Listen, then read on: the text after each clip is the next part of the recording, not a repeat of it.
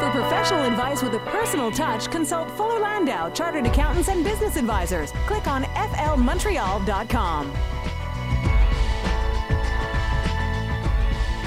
709 on CJAD. Welcome to today's Entrepreneur, a program about the entrepreneurial spirit that drives Quebec business. My name is Dan Delmar, along with my co host, Josh Miller of Fuller Landau. Josh, how are you? I'm excellent, Dan. Great. And in studio with us, uh, we have a couple tonight uh, Deborah Assaly uh, and John Bilikas from Paramount Paper Products. Deborah and John, welcome.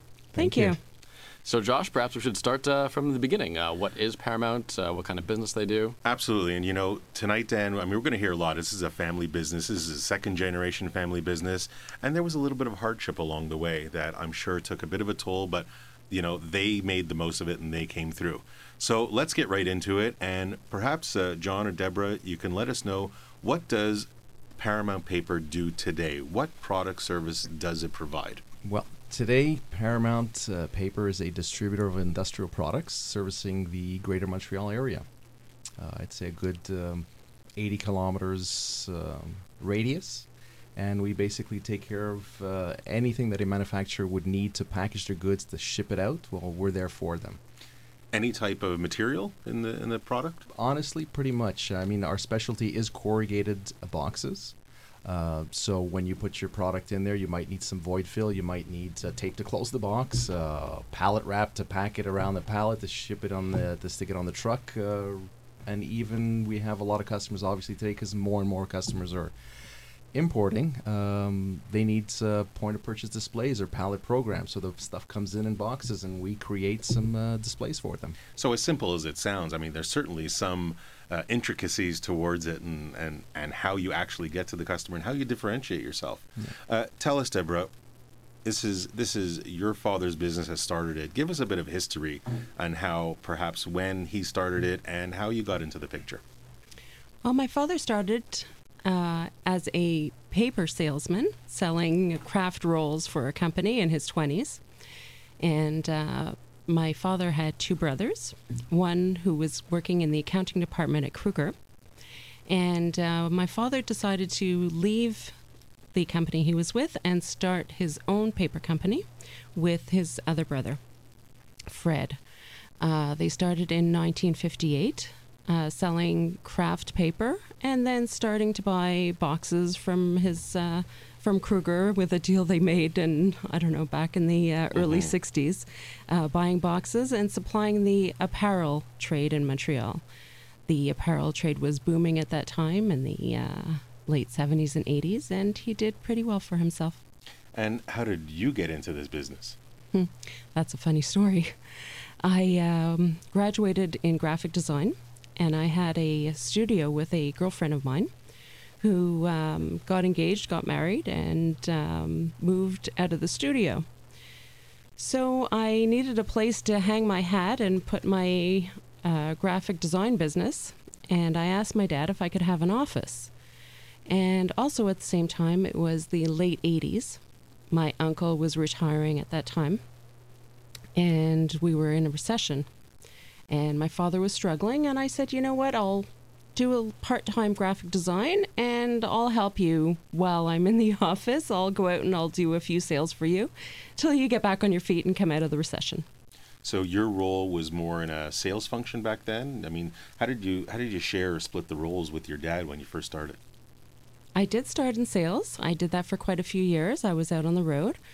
And, uh, well, it was a small office, so the sales uh, people from all the suppliers used to come in. He used to introduce me, and slowly but surely, I didn't even notice that he was introducing me to all the suppliers and teaching me the business. He was never an imposing man. Uh, he let me uh, do as I wanted. I think, which was the best thing for you know for me because I think if he had told me I had to do it, perhaps I wouldn't have done it. But um, slowly but surely, he gave me more and more responsibility, and we took it from there.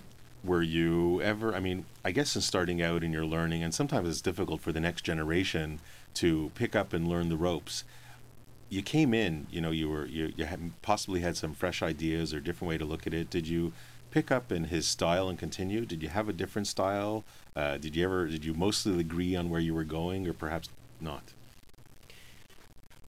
Well, for many years, I kept in his style. When he was with us, we did it all his way. He was a a big, domineering type uh, man, but very, very good at what he did, and very well liked, and uh, and very good. And he ran the show, and I just ran under him. I really didn't expect to take over the show anyway at that point. And then when he passed away in 1996, and I took over the company, then I was young and afraid. And every day I said, Well, I have to do it like my father did. I have to do it like my father did. And that went on for years. and it's and certainly for an entrepreneur in the next generation it's hard enough to do it when you know the parent is around but to pick up that that bur- that responsibility when they're no longer there is something that you really have to learn really quick and I, I have no I, no doubt that it was an emotional time and I look forward to hearing a little bit more about that in a moment It wasn't the only uh, emotional time to overcome as well for uh, for your family, Deborah, and we'll, we'll get more into that and and uh, and perhaps uh, inspire some business owners who may be going through uh, some similar times uh, losing loved ones. Uh, Seven fifteen on CJAD. For professional advice with a personal touch, consult Fuller Landau, Chartered Accountants and Business Advisors. Click on flmontreal.com. Welcome back to today's Entrepreneur Inspiring Stories from Outstanding Business People, Dan Delmar and Fuller Landau's Josh Miller. Our guests this evening, Deborah Assaly and John Belikas from uh, Paramount Paper Products. And uh, Deborah, we're talking about your entry into the business and how. Um, uh, John, you said during the break, I thought it was really well put, so I'll repeat it. Uh, the torch wasn't passed on, but sort of fell in Deborah's lap. Uh, your father was passed on um, very quickly, and uh, you found yourself heading this business. Tell me about that experience and sort of being thrown into the flame uh, right away. Well, it was difficult. We were in shock, and here we were with a company. My father hadn't left any instruction manual, you know, of how to.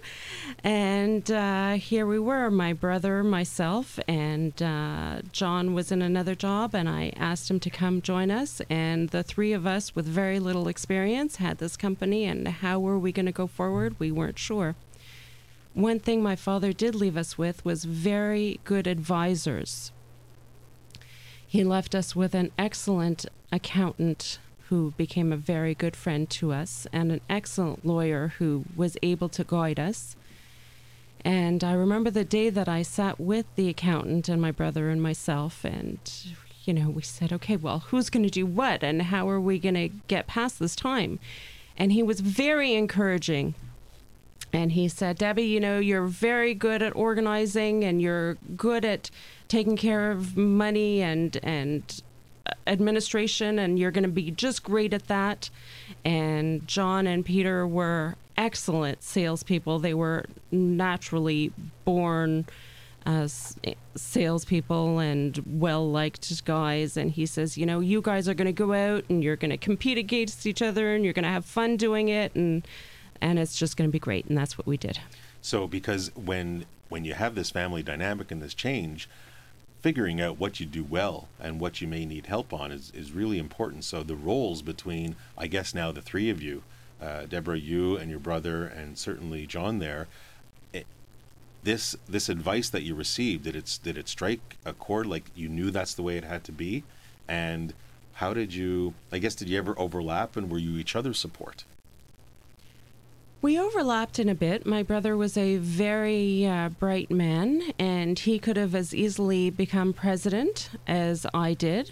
Um, he was 10 years younger than I was. So by default, I became the president at that time. We had made a pact between us that I would be president for 10 years. And then when he reached the age that I was starting, which would have been 30, then he would have taken on the being president, and I would have happily retired at 40.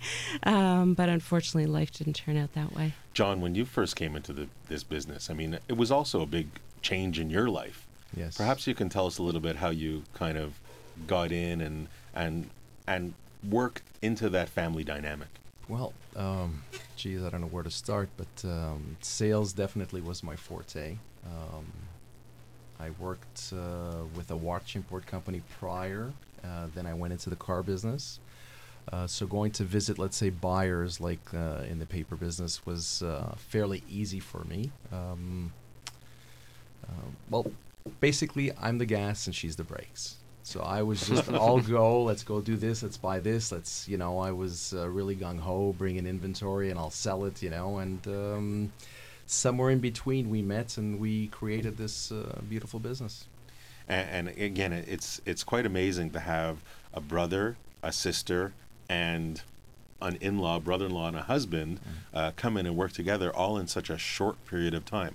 Communication, I presume, has to be key. Yeah, I think one of the main things, sorry, it, that made it all work, it was because uh, it wasn't a choice; it was a question of survival, so to speak. I we, you know, I here I am. I show up, and and so we had a business with a great foundation, uh, great history. All the tools were there. All it needed was a little bit more sales. It needed that youth injection, and that's what Peter and I went and did, and uh, we just doubled and tripled the business uh, year after year, um, and had a blast doing it. We'll talk more about uh, where that energy has led you uh, today, guys, and, and some other challenges that you have faced over the years as well. Today's entrepreneur on CJAD at 723. For professional advice with a personal touch, consult Fuller Landau, Chartered Accountants and Business Advisors. Click on flmontreal.com. Our guests on today's Entrepreneur tonight is Deborah Assaly and John Belikas from Paramount Paper Products. Uh, you guys experienced some personal tragedy, fought through it, and you find yourself uh, both young with uh, a new company um, and looking for ways to sort of break out. Um, Deborah, how did you deal with the, the financing aspect? Uh, you're fairly new to the business. Of course, you've, you've observed from your father, um, but you're new in terms of running a business like that. Uh, was, the, was the financing uh, part difficult, dealing with banks, uh, getting credit, uh, things like that? At that time, people are different than they are today. I was able to walk to the bank, which was literally down the street. You know, my bank manager was actually sitting in an office with an open door, and he welcomed me in. We uh, were able to sit down with him and explain the situation. He was completely understanding. If I had a new project or a um, uh, extra financing, he would uh, lend me the money on the situation. It was much, much different than it is today. And how is it different today? Well, I don't know where my bank manager sits today. Right. Apparently, in a building somewhere downtown that doesn't allow human beings to enter. and the decision makers might even be in a different city. Upstairs, where I'm, I haven't figured that out yet. Hmm. And so, it, was it a difficult transition? I mean, were were you at all reliant on the banks? Did you have to be more proactive with them? Well, not only was the bank helpful at that time, but I was very grateful to have very close suppliers that my father had dealt with for over 40 years. And uh, they came to me and they said, We completely understand that you're second generation um, starting over, and we this is completely normal, it's normal transition, and we'll do anything to help you uh, transition. And they were very um, nice as far as allowing me time for credit and allowing me the time to reorganize. Our suppliers, do you find your suppliers today as supportive in the same mindset as they were maybe 15, 20 years ago? Well, you know, the paper industry is a very close industry, and once you're in it, you never seem to leave. I have the same suppliers and mentors and close friends that my father did still today, believe it or not. There are many, many people still in the industry, and I was very lucky to be able to rely on them for all these years. Uh, often, when we get a new supplier, it's it's not like that today. Um, people do business differently.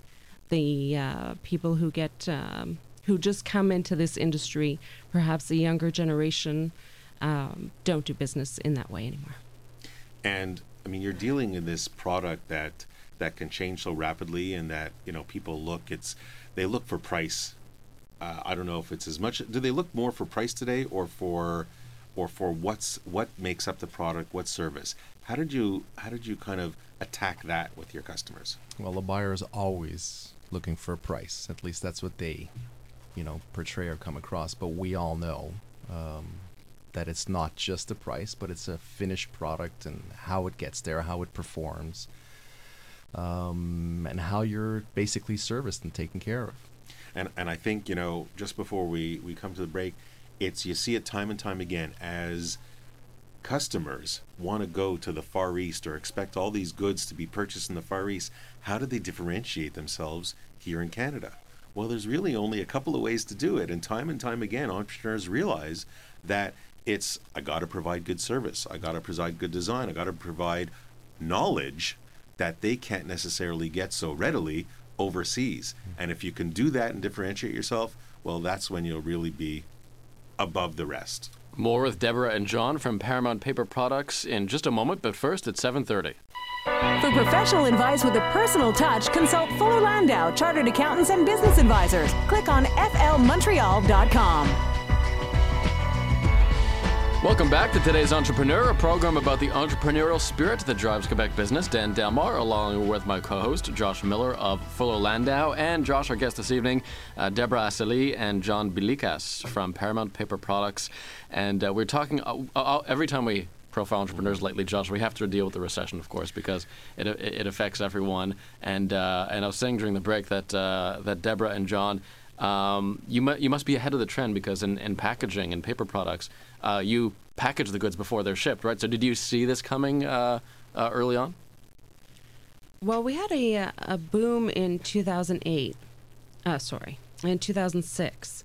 Uh, we had our best years 2005 2006 and all of a sudden 2007 things started to just slow down a tad and i thought gee that was odd you know nothing was out on the news yet and nothing was really spoken about what was to come uh, so yes looking back now i do realize that we did see it coming first and we get out of it first as well So how did you react? What you, and now you started this business. You came in in a recessionary period, and now you're we're kind of talking about 2008 and another period. So how how do you read now that you have this knowledge under your belt of this has been your business for a number of years now? You really know it like the back of your hand. You have a great team around you.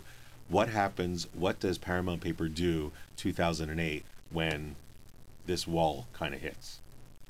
You would have thought that I was used to it being through a recession the first time.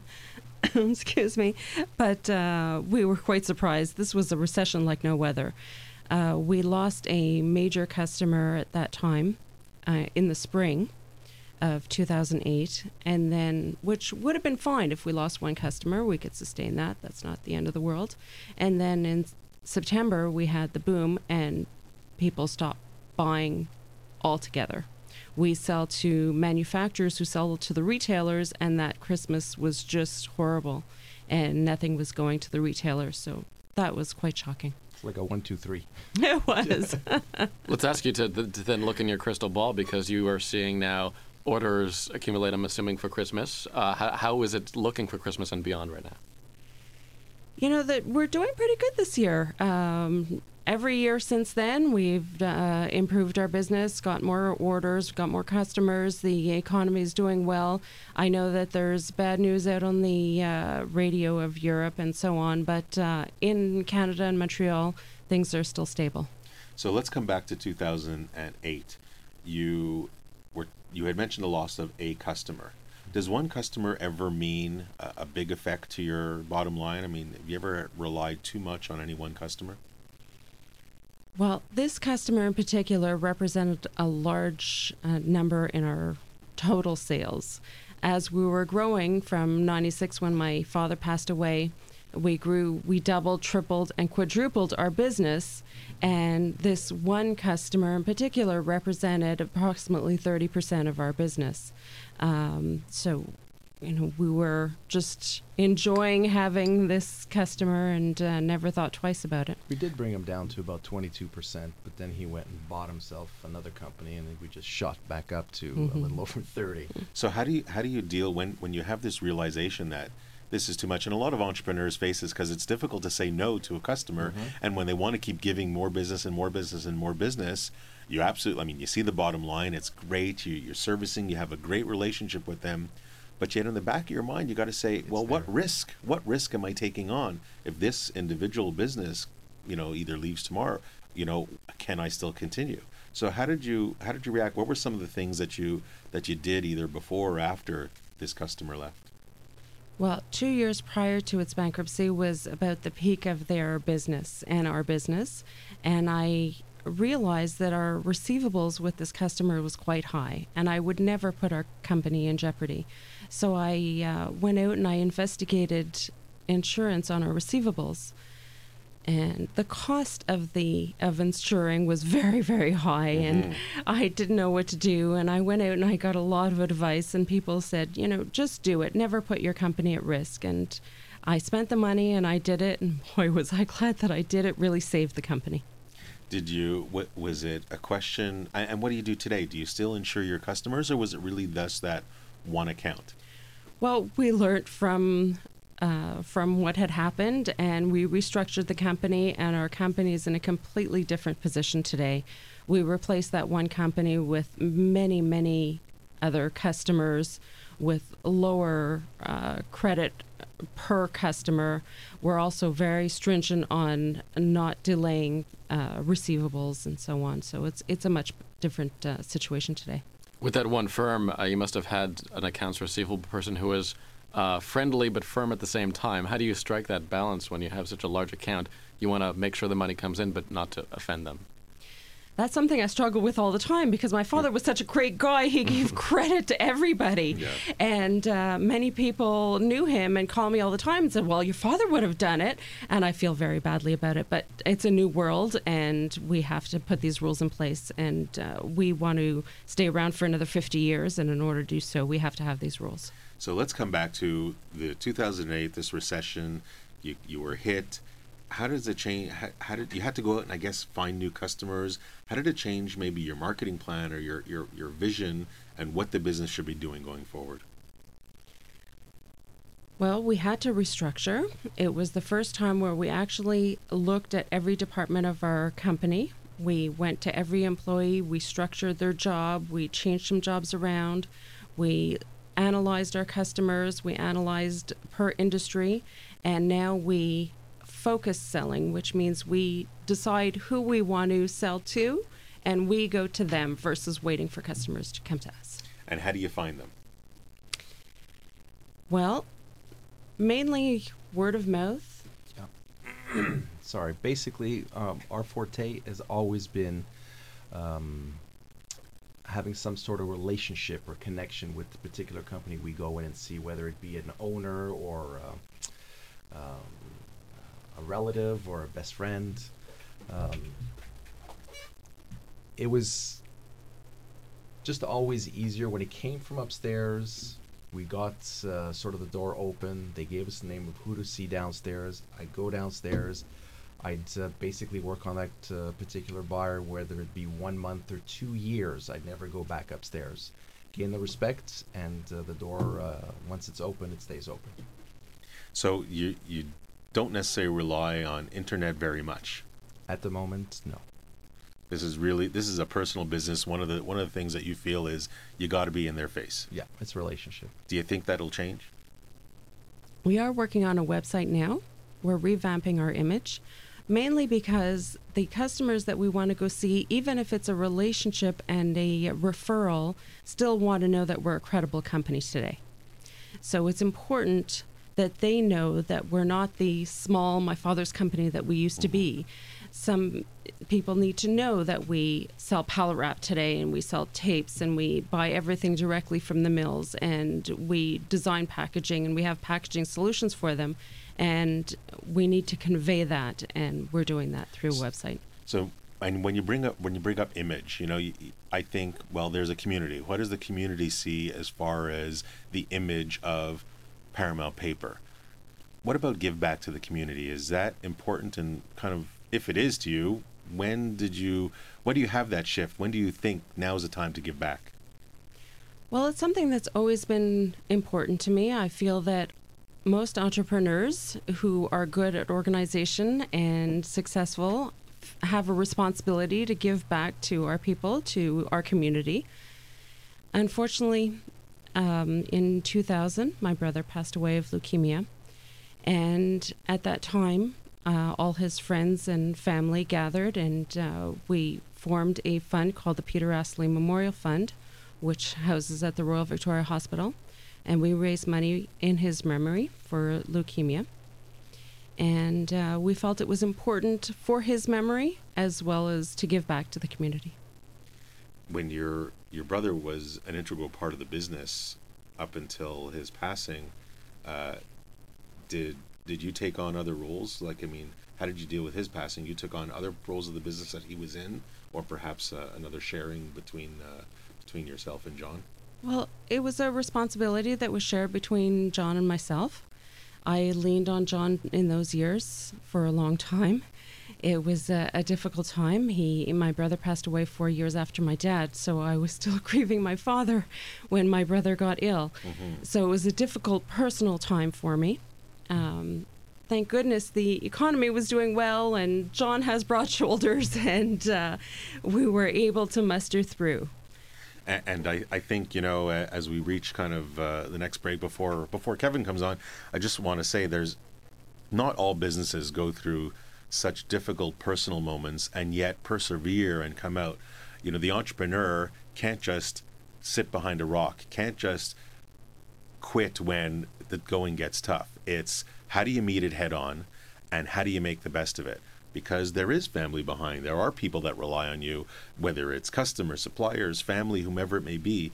And as an entrepreneur, it's really important to recognize that and strive through. And that's really what one of the essences of an entrepreneur is keep going. You got it. Regardless of what's in your way. And how do I make this better? How do I take this? How do, how do I just turn it into something better? And they certainly did keep going. Uh, Deborah and uh, and John, you both come across as very strong. Do you feel strong? Love it. Yes, definitely. After what you guys have been through, I think. Uh, well, I, I, think today yeah. now I feel matured and uh, all grown up after two recessions and unfortunately the tragedies that we've uh, been through, and I feel proud that we have the, a successful company that we do in spite of all that we've been through. So you guys will hang around and we'll get your advice uh, that you guys have for today's entrepreneur in a bit as well. Uh, but coming up, we'll have Kevin Ammerman on, IT uh, person at Fuller Landau, and uh, he's going to address uh, some business-to-business issues when it comes to, to IT. Uh, 745 on CJAD. For professional advice with a personal touch, consult Fuller Landau, Chartered Accountants and Business Advisors. Click on flmontreal.com. Welcome back to today's Entrepreneur. Our guests this evening, Deborah Assaly and John Belikas from Paramount Paper Products. We also bring into the conversation uh, Kevin Ammerman, IT Director at Fuller Landau. And Dan, when we're talking about entrepreneurs and we're talking about them selling to perhaps some of their larger customers, there's no question that this business to business, I mean, the, the need to have efficient flow of information so that goods, uh, goods and services just get out to the to the end consumer faster is hugely important. And the, the advancement in technologies are monstrous. So, Kevin, welcome to the show. Thank you. And perhaps you can kind of educate us a little bit about B2B and the importance and kind of what's out there, what the benefits are. Um, well, in a lot of the cases, it, the, the, the, benefits are mostly to the, the large retailers. So uh, the big box stores of the world that are are uh, placing orders with uh, a number of vendors, number of suppliers, and uh, they're actually they're kind of forcing those suppliers to jump on board with their systems. So they dictate the terms of, of how this software is supposed to work and how how their suppliers communicate with them. And uh, this is a big problem for a lot of uh, small and medium-sized businesses, especially important manufacturing companies, um, because they have to have uh, facilities on site to meet the requirements of these big box stores. And there's a big learning curve. All of a sudden, they're being thrown into systems that they've never experienced before, and there's a, also a significant cost involved in setting this kind of thing up. So, what kind of areas? I mean, are we talking more software, hardware, knowledge? Uh, you know, phone lines? What exactly kind of do does the entrepreneur have to be aware about? In simple terms typically there's got to be sort of uh, at least a basic kind of computer system in place, some sort of network, and some sort of internet connection. But then the software, it's often web based, and it's it is really m- very much provided by the by the big box stores themselves, and you have to buy into their system. And where it gets really interesting is if you're dealing with more than one of those kind of vendors, and you're forced to deal with uh, multiple EDI systems within your own office and have people that are that are trained in the use of all those systems.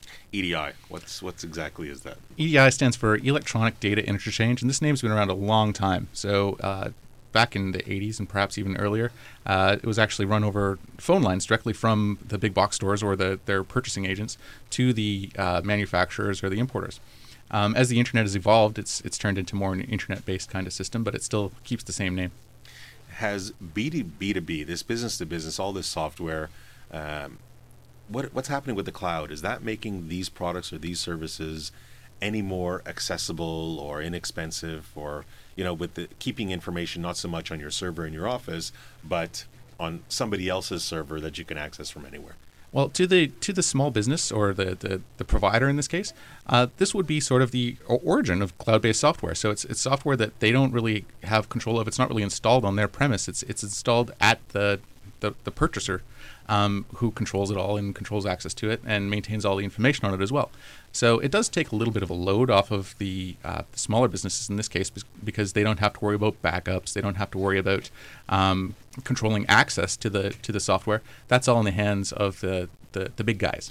Is there a lot of competition with these B2B software services? I mean, how does an entrepreneur know which one to get or is it or does it end up being dictated by their larger customers? It is very much dictated by the larger customers. The the end users really don't have much of a say in the matter at all. Um, one of the interesting when you're talking about competition, one of the interesting aspects is it uh, often these systems integrate a bidding component, so it's more direct business competition in, as opposed to uh, competition for selling a software product. It's it's competition between the various vendors. Bidding component. That's interesting. I think we're going to explore that uh, in a moment just afterwards. You're saying that the customers, the WalMarts of the world, pit their own vendors against each other? Yes, most certainly, and it, even it, not necessarily. Uh, well, in addition to the the actual material vendors, uh, shipping agents um, trying to get trucking contracts, they're all integrating very much through the same EDI systems. So Walmart will have one large umbrella system that encompasses all this. We'll get to that, and also uh, the last piece of advice for today's entrepreneur from Deborah and John. And after two deaths in the family and two recessions, I have a feeling overcoming adversity may be a theme uh, when it comes to, the, to, to, their advice uh, for you. That is next on today's Entrepreneur. For professional advice with a personal touch, consult Fuller Landau, Chartered Accountants and Business Advisors. Click on flmontreal.com.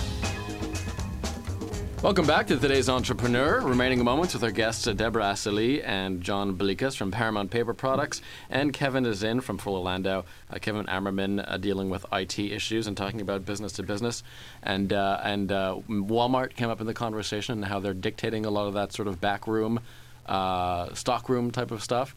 Um, do you want to pursue that a bit, Josh? Well, yeah, I, I'm curious to hear a little bit more about what you've seen, Kevin, in in these big box stores pitting their own vendors against each other, and and how that kind of I don't know if it helps or if it improves or or hardens the B two B, but well, ahead. keeping in mind I'm the technical guy, I'm not the yes, business guy no, here, I so I I hear about this very much third hand. Um, but no, it is. I do see that the the bidding components are built right into the EDI systems now. So it is. It's all electronic. There are web pages where the the various players have to log in, submit their bids, and then Walmart picks and chooses among them.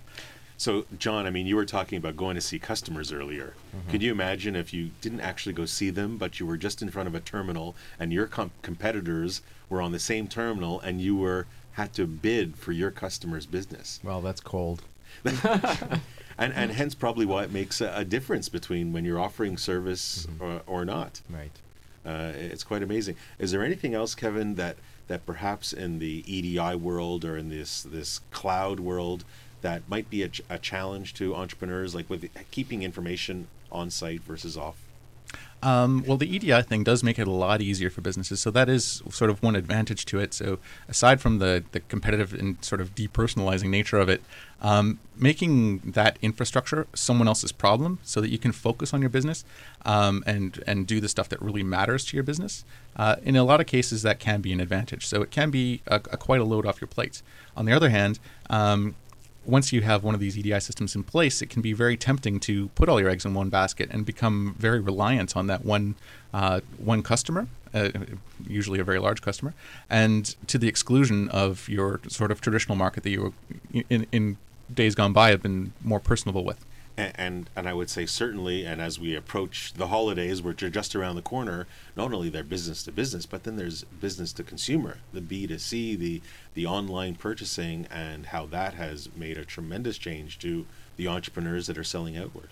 Tis the season, and it's not just the big box stores, but uh, even smaller vendors, and and what we're seeing is, is more and more people are, are, are getting away a little bit from uh, the, the, the, the large scale box stores and online vendors and going to more uh, personal relationships through smaller websites such as Etsy and things like this that focus more on uh, uh, that personal communication and, and the custom manufactured products. it's it's a lot to digest for any entrepreneur and it's certainly if it's imposed on by their huge customers it's i guess sometimes you just have no choice and you got to make the best of it and uh, i guess speaking of making the best of things as as we kind of wrap up the show and we we heard all about the the some trials and tribulations and the successes that happened through paramount paper i, I would turn to, to debbie and john and i would say what would be the the one piece of advice you would give to today's entrepreneur Well, I would say to surround yourself with an excellent staff, which is what we have at the office. It's very important to be able to rely on your people when you need them. You can't uh, do everything all the time, and you need uh, specialists in their own department, and we rely on them greatly, and we're very happy to have them. I would also say not to spend all your money when you have it in the great years because you're certainly going to want to spend some when you have less great years. And finally, I would say really to make your business your own. As a second generation uh, company, I spent many years, early years, saying, you know, how would my father do this? But in the end, you have to be happy in being able to do it your own way and feeling content in doing so and staying positive and making it for yourself. Uh, I, I think that's great, and, and Dan, I'll, I'll, the takeaway is really about what you said earlier: perseverance. It's making sure that when something happens that's bad, you turn it into something good. It's making the flowers grow, regardless of what manure might be uh, might be spread around around it, and having that great base and the people surrounding and the good people surrounding it, that can only help matters even better.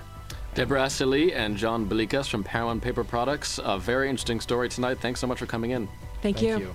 And uh, Kevin Ammerman, uh, IT Director at Full Landau. Thank you again, Kevin, for your wisdom tonight. Thanks.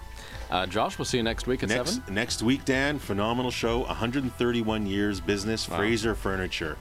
A lot to tell in a short time frame, but it'll be interesting. You can reach Fuller Landau during business hours at 514-875-2865 or visit their website www.flmontreal.com. Back next Monday night at 7 p.m.